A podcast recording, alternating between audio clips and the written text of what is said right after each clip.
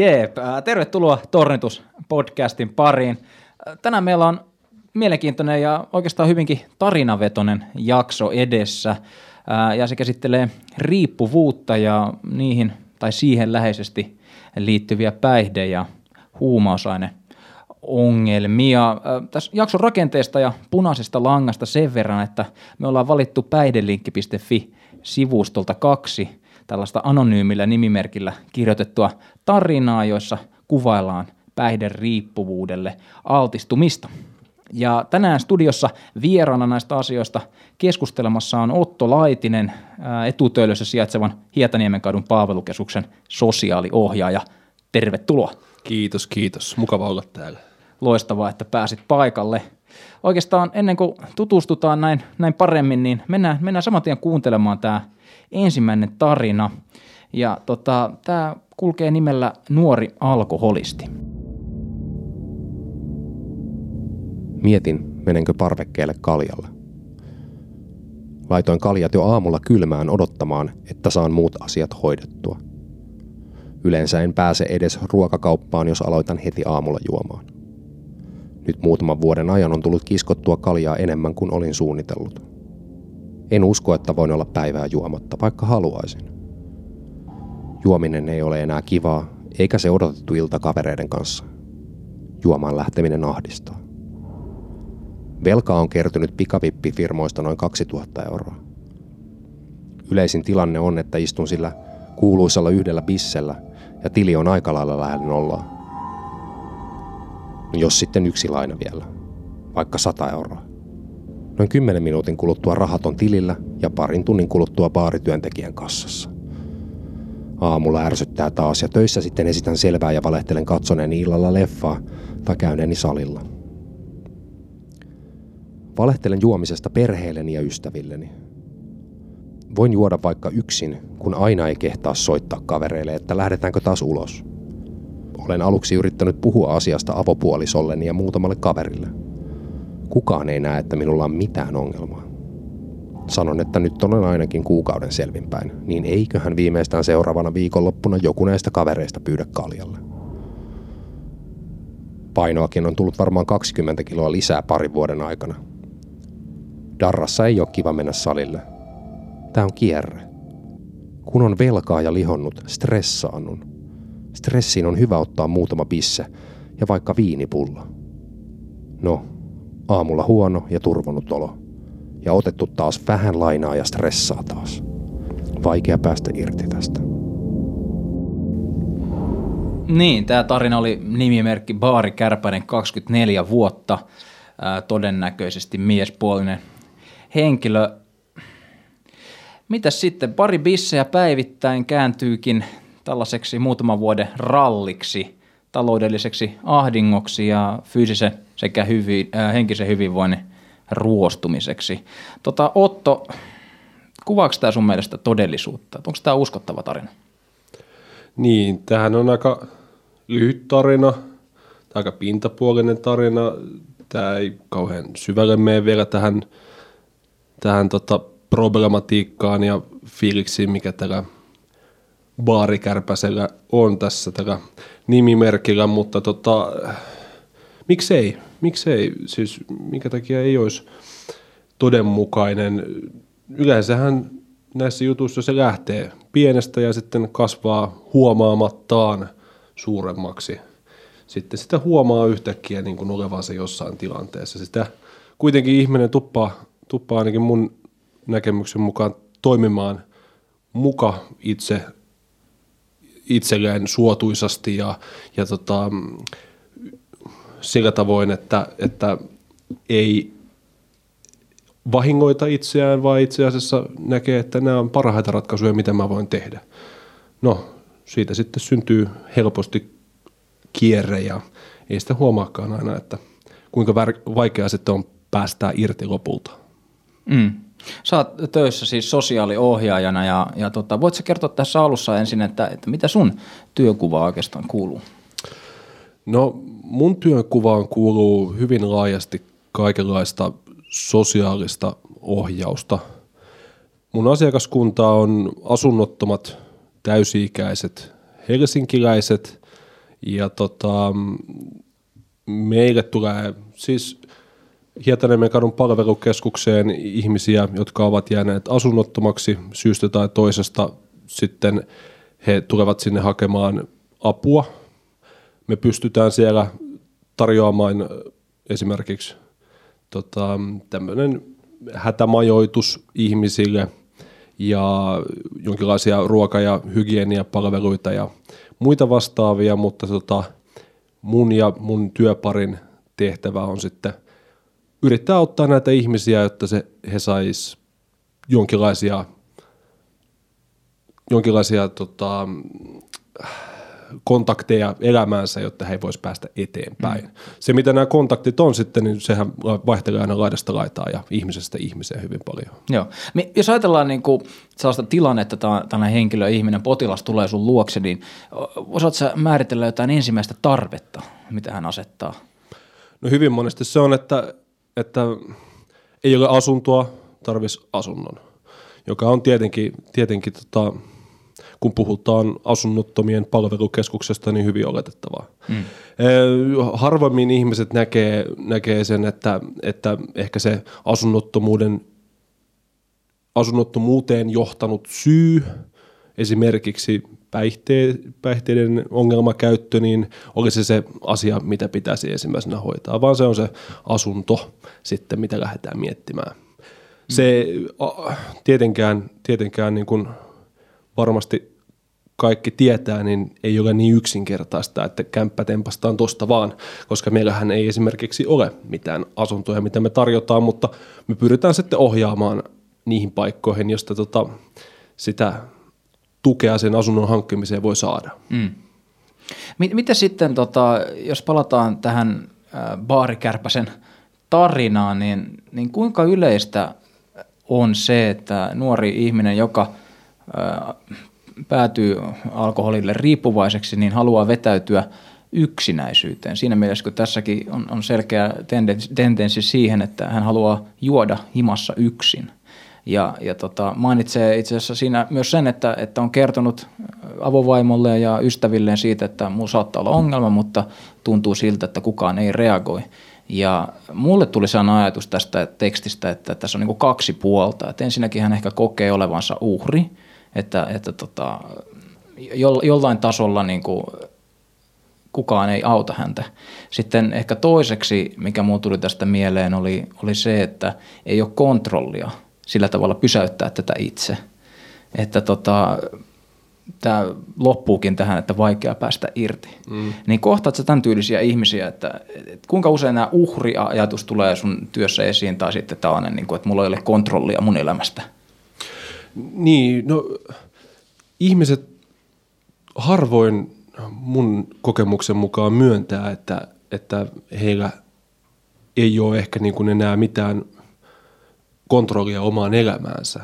He usein, usein näkee, että, että tämä tilanne, mikä heillä elämässä on, on syntynyt semmoisten olosuhteiden myötä, joihin heillä ei ole itse ehkä mahdollisuutta, mutta he pystyvät kuitenkin sitten joihinkin asioihin vaikuttamaan, mikä varmasti hyvin usein pitää paikkaansa.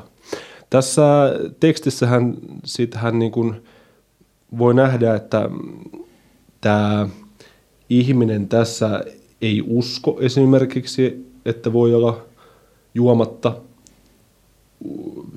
vaikka haluaisi – sitten tota, häntä ahdistaa tämä juominen. Hän ei kehtaa soittaa kavereille, mutta sitten taas kaverit soittaakin yhtäkkiä hänelle ja mm. nä- näin päin. Tämmöinen, tämmöinen tota, sosiaalisten piirien, pi, piirien tota, vaikutus on sitten varmaan, varmaankin hyvin, hyvin vahva tekijä siihen, että, että minkä takia ajaudutaan. Että toisaalta siihen liittyy voimakas häpeän kokemus, ahdistus siitä, että, että mitä mä teen elämälläni, mitä mä teen itselleni tässä näin, mihin mä oon menossa, mutta sitten taas se, että haluaa pitää itsensä niin sanotusti normaalien kirjoissa ja totta kai lähtee sitten mukaan, mukaan tota siihen leikkiin, mitä, mitä siinä sosiaalisessa piirissä sitten mm. on. Ja voidaanko ajatella niin, että tässä tapauksessa tämä henkilö käy kuitenkin töissä ja, ja näkee ystäviä, niin silloin koko ajan tietynlainen feissi päällä. Että se on sosiaalinen, sanotaan niin kuin kasvu, joka ei ole se oikea hän, vaan enemmänkin se, että se on tiettyjen niin kuin normien kautta opittu tapa käyttäytyä ryhmässä, ja sitten siellä pinnan alla kuohuu sitten tällainen niin kuin alkoholismi, joka on sinänsä, tämä kuulostaa mun mielestä aika, aika vaikealta tilanteelta. Niin, se, se tuli mieleen, että, että tämä, tämä ihminenhän on hyvinkin paljon vielä kiinni tässä tota, yhteiskunnassa ja, ja tota, omissa sosiaalisissa piireissä ja hänellä on tämmöisiä vahvuuksia, vahvuuksia ja muutenkin ajatusta sen suhteen, että tässä nyt ei ehkä mennä ihan oikeaan suuntaan. Meidän asiakkaat Hietaniemen kadun palvelukeskuksessa monesti on ehkä, he on niitä ihmisiä, jotka on tippunut vielä useammankin turvaverkon läpi sitten. Joo. He on ehkä niitä ihmisiä, joita, joita kukaan muu ei syystä tai toisesta ole, ole halunnut tai pystynyt auttamaan. Ähm, tämä, tämä, tota, tämä tilanne tässä, niin mä, mun mielestä tästä huokuu semmoinen kova yritys olla ja olla niin sanotusti tavallinen tai miten se nyt tämä ihminen sen määrittäisikään, on, on huolestunut omasta tilanteestaan ihan aidosti ja toivon mukaan sitten jotain kautta on myöhemmin löytänyt niitä polkuja ja väyliä, mitä kautta voisi päästä sitten vähän toisenlaiseen asetelmaan, että olisi enemmän voimavaroja ja olisi enemmän mahdollisuutta vaikuttaa omaan elämään. Joo. Tota, ennen kuin jatketaan eteenpäin tästä ää, teemasta, niin haluaisin vielä palata tässä tekstissä. Jotenkin mulla tulee myös sellainen fiilis, että tässä niin kuin on lievä itsepetos tai ainakin, ainakin, ainakin valheella on aika iso merkitys siinä, että, että tota, vähän niin kuin valkoisia valheita kavereille siitä, että mulla oikeasti menee ihan hyvin, vaikka näin ei välttämättä tosiasiassa ole, niin liittyykö alkoholismiin hyvin läheisesti tällainen ähm, niin kuin valehtelu itselleen ja ehkä sitten muille? Niin. No, kyllä mä uskon, että Miten, mitä sillä valheella sitten tarkoitetaan, se on, se on aina... Voi sanoa kyllä, että siihen liittyy se valhe, koska sitä, sitä valhetta sitten perustellaan syy tavalla tai toisella. Se on ehkä, ehkä sillä tavalla vähän hankala juttu, koska niin kun nämä, nämä ihmiset tämmöisessä elämäntilanteessa niin todennäköisesti kokee, että, että, he toimii jollain tavalla oikein, mutta samaan aikaan he kokee, että he toimii samaan aikaan väärin. Se, että, että onko se sitten valehtelua, kenelle kaikille valehtelua, niin siitä voidaan olla montaa mieltä, mutta kyllä se varmasti ulkopuolisen silmin näyttää hyvin paljon siltä, että, että kaikki keinot käytetään, että ei tule se totuus ilmi. Se mm. vaan, että se totuus on, on aina eri eri ja tä, tällekin ihmiselle varmaan se oma näkemys siitä tilanteesta on hyvinkin erilainen kuin meille, jotka lukee tämmöisen lyhyen tekstipätkän siitä ja yrittää analysoida hänen elämäänsä jotenkin syvällisesti mukaan. Niin, no joo, kyllä se totta. totta. Tota, sit, no ylipäätään mennään tästä hieman ehkä eteenpäin ja ajatellaan, ajatellaan tota, niin ajankohtaa sohemia ja ylipäätään sitä tapaa, miten Suomessa keskustellaan alkoholistista, alkoholista, alkoholista tai ylipäätään alkoholismista jopa.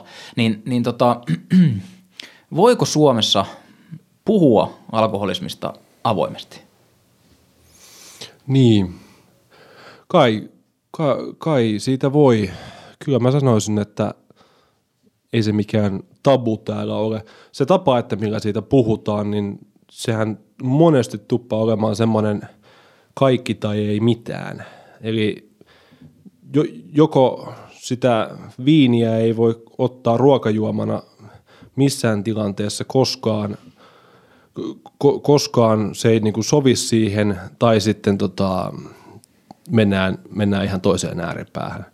Se me, meidän, meidän tämän kulttuurinen suhtautuminen tuppaa olemaan jotenkin semmoinen, semmoinen tota, raju siihen asiaan ja se varmasti hämmentää, hämmentää sitten nuoria, jotka alkaa niin kuin pikkuhiljaa jotkut teini-ikäisetkin pohtimaan sitä omaa suhdettaan, mikä niihin päihteisiin luodaan.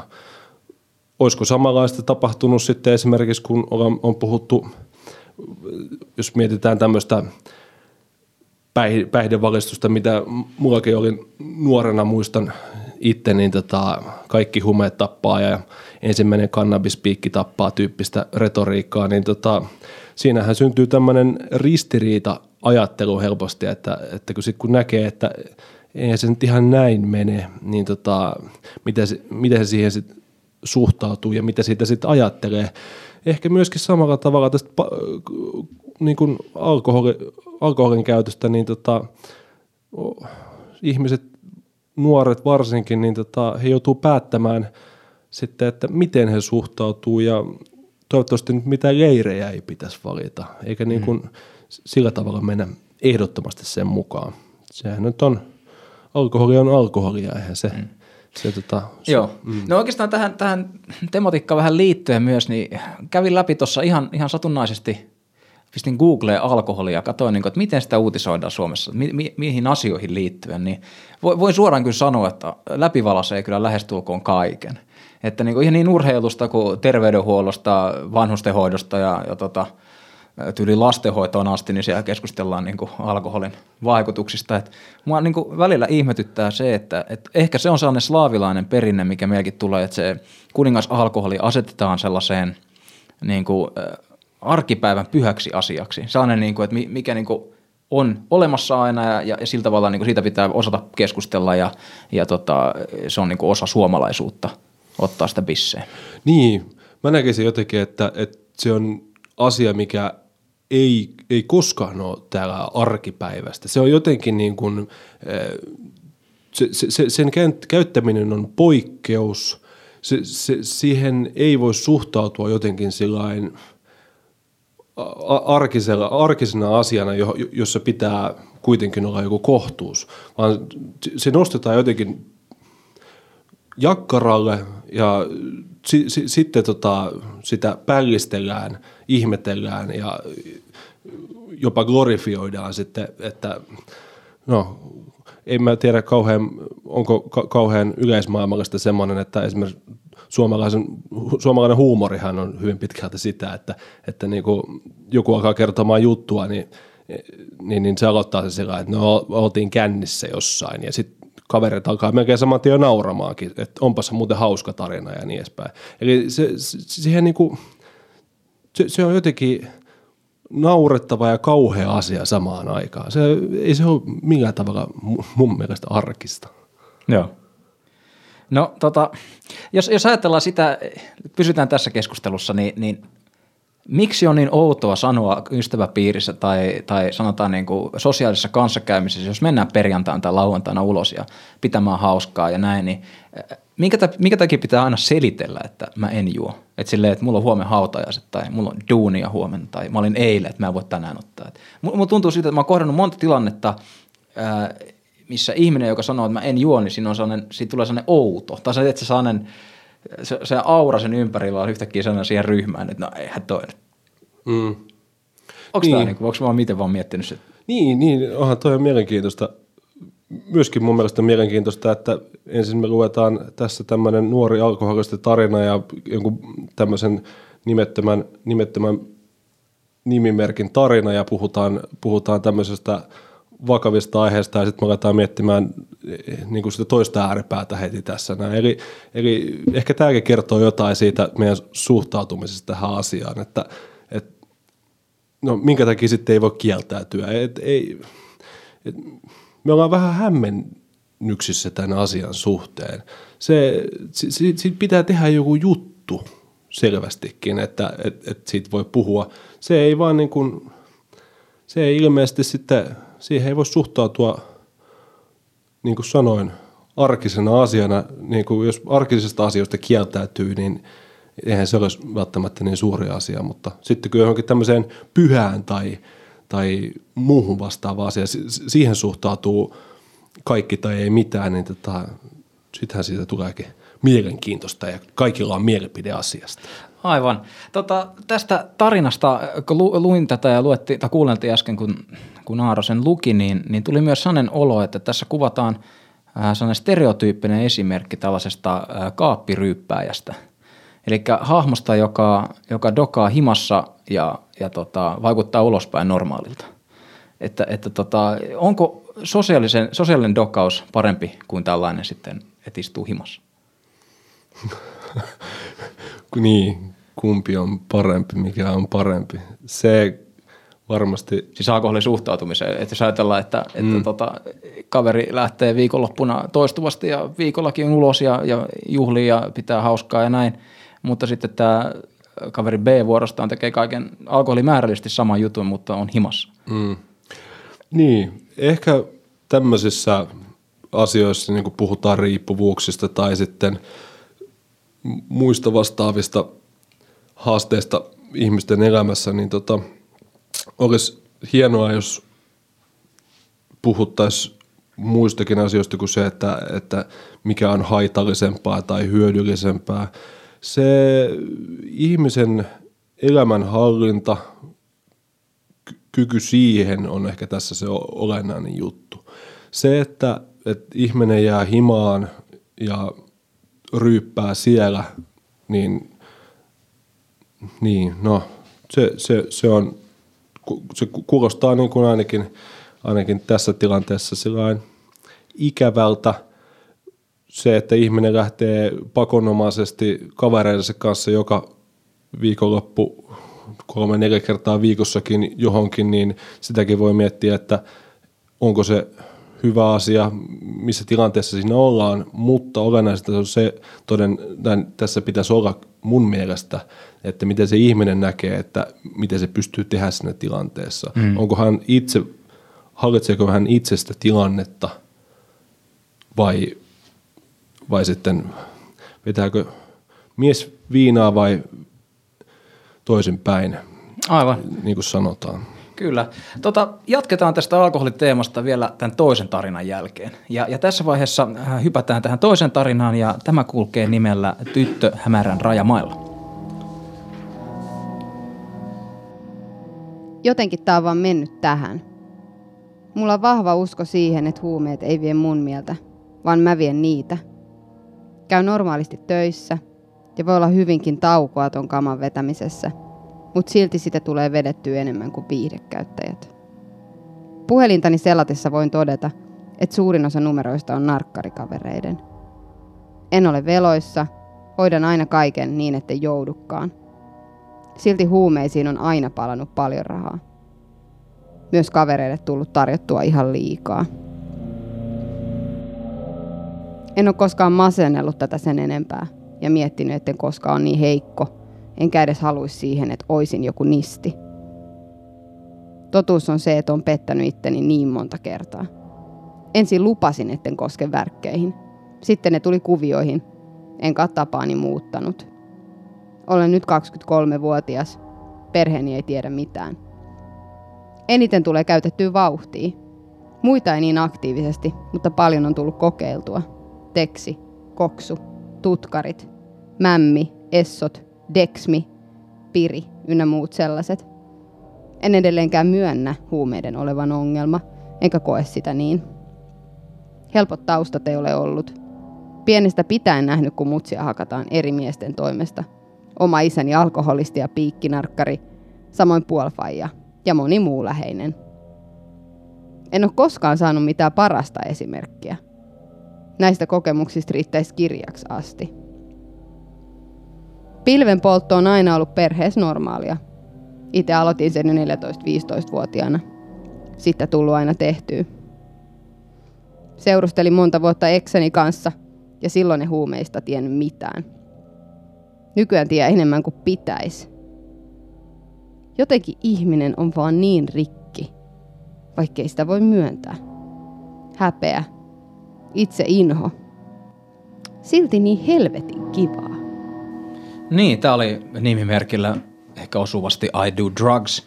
Tota, Otto, ähm, onko tällainen shokkikertomus ainoa tapa saada ihmiset pysähtymään?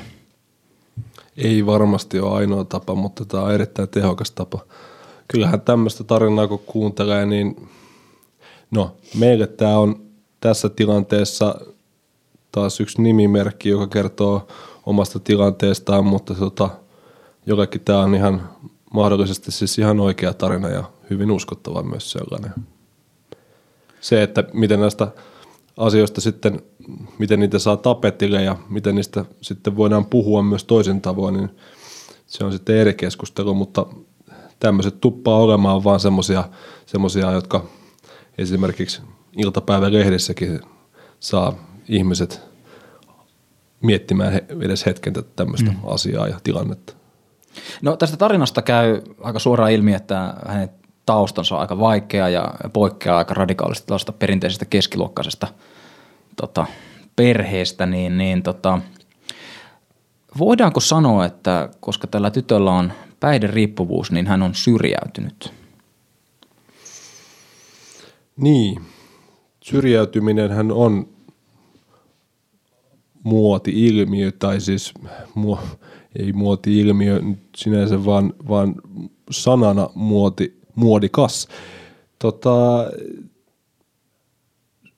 tietenkin huumeiden käyttäminen ajaa, ajaa jollain tavalla äh, semmoiselle harmaalle alueelle, koska siihen liittyy aina, aina tota rikollinen toiminta ja, ja tota, täällä Suomessa varsinkin se, miten me suhtaudutaan huumeiden käyttöön, niin, niin tota, sekään ei, ei tota, kannusta tämmöiseen hoidolli, hoidolliseen suhtautumiseen, vaan, vaan pyrkii, pyrkii niin kuin jopa rankaisemaan sitten niitä käyttäjiä ja se sitten helposti ajaa semmoisen tilanteeseen ihmisen, jossa hänellä on aika sosiaalisesti aika vähän mahdollisuuksia vaikuttaa elämäänsä. Jos syrjäytyminen määritellään sitten sillä tavalla, niin, niin, niin voi sanoa niin kuin tämän ihmisen kohdalla, mutta eihän tietenkään meinaa sitä, että jokainen huumeita jollain tavalla käyttävä ihminen on syrjäytynyt. Niin, oikeastaan tuo on erittäin hyvä pointti. Ja, ja tässä, kun tämä meidän kauden teemana keskustella ylipäätään niin kuin syrjäytymiseen tai, tai löyhästi pitkäaikaistyöttömyyteen liittyviin teemoihin, ja me ollaan niin kuin yritetty löytää niitä ehkä siltoja näiden aiheiden välillä, niin kuin on ollut yksinäisyyttä, asunnottomuutta ja yritysten toimintaa ää, julkisen sektorin sijaan, ja nyt että tästä puhutaan riippuvuuksista – niin, niin musta tuntuu, että tässä syrjäytymistä käytetään paikka paikoin vähän sellaisena, niin kuin sanoit, trendi sanana ja osittain voidaan ehkä sijoittaa se, että jos mietitään, että tekniikan puolella ja bisneksessä on hirveän paljon tällainen käsite kuin digitalisaatio. Sen sisään tipahtaa kaikki mahdollinen. Että oikeastaan, jos ei sun yritys tee jotain digitalisaatioon liittyvää, niin hei, että sun pitää nyt kehittää sitä. Että tota, tuntuu, että syrjäytyminen on vähän samanlainen tässä niin sosiaalipolitiikan puolella. Että itse asiassa, jos sä mietit sitä, niin syrjäytymiseen siihen tipahtaa mitä tahansa, ää, joka liittyy vähänkään sellaiseen sosiaalisesti huonoon tilaan. Et, et kaikki, mikä sellainen vaikka, vaikka gettoistuminen tai köyhyys tai, tai mikä tahansa, niin voi johtaa sitten syrjäytymiseen. Niin, ja sit se riippuu siitä, että kuka määrittelee aina aina milloinkin missäkin yhteiskunnallisessa tilanteessa, että mikä on hyvää ja mikä on pahaa. Nyt tällä hetkellä, kun on, on, on tota hyvin oikeistolaiset voimat vallassa, niin tätä syrjäytyminen käsitettäkin on sitten käytetty milloin missäkin yhteydessä semmoisena pahana mörkönä, joka tulee vaan jostain ja, ja ottaa nuoresta vallan ja, ja tota, tekee niistä huumeiden käyttäjiä ja työttömiä ja mitä ikinä. Aina pitäisi miettiä, niin kun, jos käytetään tämmöisiä, tämmöisiä termejä, mitkä ei ole määritelty yksimielisesti jollain tavalla tai niillä ei ole ka- kauhean, kauhean, tota, kauhean selkeitä rajoja, niin kannattaisi miettiä, että, että kuka sitä käyttää ja mihin tarkoitukseen sitä sanaa. Joo. Tota, ja, ja ylipäätään tähän ehkä, ehkä syrjäytymiskeskusteluun, niin ja, ja myöskin tähän riippuvuuskeskusteluun tipahtaa tämä mielenterveysdebatti ja se, että mielenterveysongelmat ovat nuorison keskuudessa kasvussa ja, ja, tai ylipäätään niitä diagnosoidaan enemmän ja, ja näin, näin edespäin, niin, niin tota, kummin päin se itse asiassa on, että jos ajatellaan mielenterveysongelmia ja sitten ajatellaan päihderiippuvuutta, niin johtuuko päihderiippuvuus siitä, että tämä ihminen on ää, mielenterveysongelmallinen siinä mielessä, että hän on käyttänyt liikaa päihteitä. Että se on aihe, sen kä- huumeiden käytön tai päihteiden käytön seurauksena hänen ää, koppansa mennyt sekaisin. Vai johtuuko se siitä, tai onko toinen vaihtoehto se, että, että tota, hän käyttää päihteitä sen takia, että hänellä jo oli mielenterveysongelma ja hän haluaa pois pääsyn niistä fiiliksistä tai tunteista, mitä mahdollisesti ne aiheuttaa. Niin, iänikuinen kysymys. Tämähän on aikamoinen noidankehä näiden kahden asian välillä ja, ja tota, sitä on, siitä on monenlaista näkemystä, mutta mä oon henkilökohtaisesti ainakin, ainakin tähän asti miettinyt sitä asiaa niin, että, että niin kuin yhdessä biitsissä sanotaan, että ei huumeet ole se ongelma, ongelmiin otetaan huumetta. Eli jo, taustalla on joku ongelma, johon sitten aletaan, aletaan tota, itse lääkitsemään. Tämmöinen itselääkintä on niin kuin todella yleistä, yleistä ja sitten tietenkin, tietenkin pitää muistaa se, että me ihmiset ollaan hyvin monimuotoisia, hyvin, hyvin tota, erikoisia olentoja ja meihin vaikuttaa niin, niin moni asia, että, että ei voi sanoa, että kumpi oli ensin muna vai kana, mutta on mun mielestä hyvä tiedostaa se, että, että vaikka päihteet, niiden ongelmakäyttö vaikuttaa mielenterveyteen haitallisesti, niin jos me halutaan oikeasti puuttua siihen päihteiden ongelmakäyttöön yhteiskunnallisella tasolla, mutta myös yksilöllisellä tasolla, niin meidän on löydettävä se syy, se ihmisen tila, ongelma, asia, mitä se yrittää peitellä, mitä se yrittää korjata itse tässä tilanteessa. Joo, ja, ja no oikeastaan tuohon liittyenkin tämä, tämä seuraava kysymys on, on, tästä tarinasta oikeastaan tuli mieleen, ja tuo viimeinen lause, että, että tota, toi häpeä, hän kokee häpeää, itse inhoa, mutta silti lopuksi muotoilee sen näin, että silti on helvetin kivaa käyttää päihteitä. Niin niin itse asiassa, kertooko tämä nyt siitä, tai voidaanko tästä vetää johtopäätös siihen, että, että tämä tyttö on tosiasiallisesti niin riippuvainen, että se ei enää itse hahmota sitä, vai onko tässä mahdollisesti sellainen tilanne, että hän tosiasiallisesti hahmottaa, että nämä päihteet, mitä hän käyttää, aiheuttaa hänelle tiettyjä seurauksia, mutta ne helpottaa hänen oloaan, ja sen takia hän ottaa sen päihteen. Niin, no kyllä mulle tuli ainakin tästä tekstistä semmoinen fiilis, että tämä ihminen kyllä aika hyvin ymmärtää, että miksi hän on tässä tilanteessa elämässään. Tässä puhutaan aika paljon, niin kuin, ottaa huomioon, että kuinka lyhyt pätkä tämä on, niin tässä puhutaan aika paljon tämmöisestä niin kuin, taustasta ja, ja siitä, että mi, miten siihen on tilanteeseen on päästy.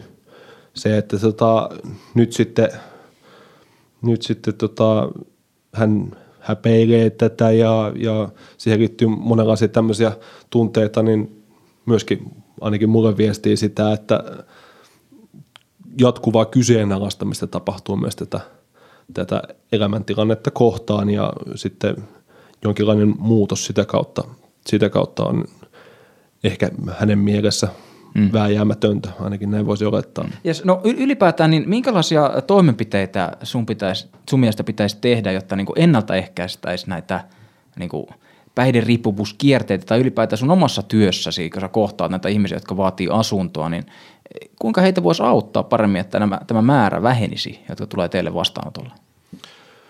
Niin, meille, meille kun tulee ihmiset, niin niin kuin sanoin, niin he tuppaa olemaan, vaikuttaa siltä, että he on pudonnut monista, monista turvaverkoista sitten läpi ja on sitten näitä ihmisiä, joita ei ole pystytty tai voitu auttaa, haluttu auttaa jossain semmoisissa palveluissa, mitkä on ehkä tehty semmoiseen tilanteeseen, mitä heillä on silloin ollut ja sitten heillä on viimesijainen paikka, mihin he tulee ja sitten he tulee tonne ja sitten sieltä käsin pitäisi lähteä elämään rakentamaan uudestaan, joka on erittäin haastavaa.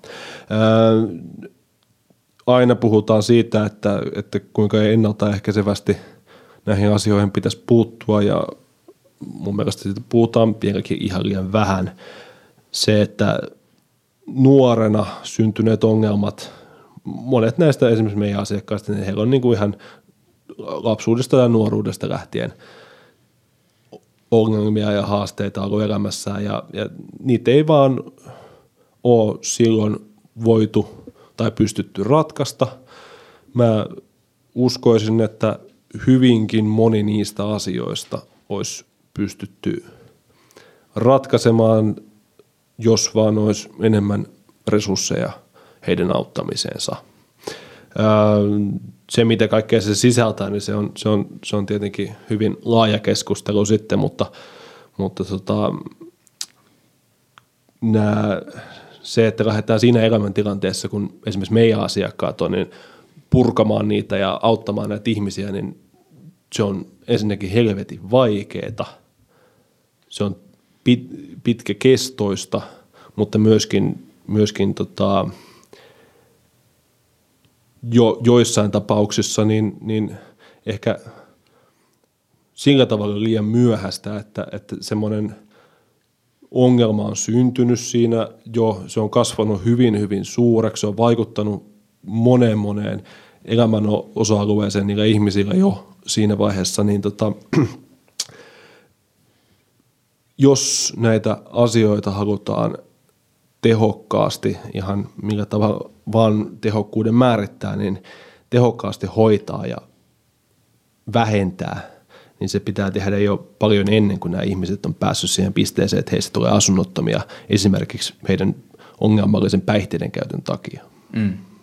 Ja, ja oikeastaan ollaan loppusuoralla, mutta, mutta tätä jaksoa tehdessä äh, niin riippuvuus sanan alle, todella suuri osa näistä riippuvuuksista liittyy just alkoholiin tai päihteisiin, päihteiden suureen kirjoon, mutta sitten itse asiassa Aaro tiputti aika hyvän pointin tuossa ennen, ennen kuin tota, kirjoiteltiin tätä, niin – on muitakin riippuvuuksia. Ja, ja tota, jos esimerkiksi niin vaikka peliriippuvuus tai seksiriippuvuus tai mikä tahansa tällainen henkinen tai fyysinen riippuvuus jostain, niin viekö tällainen alkoholista paus, pauhaaminen tai sitten muista päihteistä pauhaaminen mediassa tai muuten, niin sitten niin sanottua ilmatilaa näiltä muilta, jotka kokee, että et miksi te puhutte tuosta alkoholista koko ajan, että mä oon käyttänyt kaiken mun omaisuuden tähän tota, hedelmäpeliin.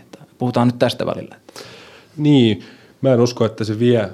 Musta tuntuu, että se, se voisi, tai on, on semmoinen asia, mitä ihmiset helposti haluaa. Se on aika, aika niin kuin, no tämmöisiä tapauksia on, on aika yleisestikin luettavissa siis monesta lehdestä ja, ja monesta muusta mediasta ja ne on tosiaan helppoja, mutta mä en usko, että ne vähentää mitään esimerkiksi muiden riippuvuusten käsittelyä päinvastoin. Ne antaa ehkä sille vaan niin kuin enemmän tilaa ja, ja sitten tota, ni, niistä tulee enemmän valtavirtaisia asioita, mitä sitten pystytään pikkuhiljaa alkaa käsittelemään ja hyvä niin. Öm, se, että, että jos me puhutaan riippuvuuksista, niin, niin joo, me voidaan puhua kyllä riippuvuuksista, mutta niin kuin tässä on, on, on yrittänyt peräänkuuluttaa semmoista kokonaisvaltaisempaa näkemystä sen ihmisen elämäntilanteesta, niistä ongelmista. Se riippuvuus voi olla yksi, yksi aspekti siinä, siinä asiassa ja, ja sit, sitä pitää hoitaa, mutta siellä taustalla on, on varmasti jotain ja kaikki liittyy kaikkeen, joten, joten aina kun tarjotaan apua ja luodaan palveluita, niin pitäisi muistaa se, että ihminen ei ole vain yhden asian ihminen, vaan sitten tota kokonaisvaltaisesti tuotettaisiin semmoisia palveluja ja tarjottaisiin semmoista apua, joka vastaisi sitten niin kuin juuri, juuri tota sille ihmiselle ja sille asiakasryhmälle niin kuin oikea, oikeanlaisiin kysymyksiin. Näin. Oikeastaan tähän voidaan lopettaa. Kiitos paljon Otto, oikein syväluotavaa keskustelua. Tässä piti plärätä omia papereita, että mitä mä voin kysyä sulta enää ja, ja totta, tosi, tosi, tosi mielenkiintoista. Joo, kiitos. Oli mukava keskustelu. Joo. Ja, ja tosiaan lopetellaan tältä, tältä saraa ja mikäli tykkäsit tästä jaksosta, niin käy kommentoimassa tai jakamassa tai ylipäätään ilmi antamassa itsesi tuolla somessa. Ja lisäksi kiitokset vielä tämän tarinoiden kertojille Aaro Ahmaalle ja Saara Antikaiselle. Löydät meidät tuttuun tapaan torjutus.com nettisivuilta. Seuraavaan jaksoon. Moi moi!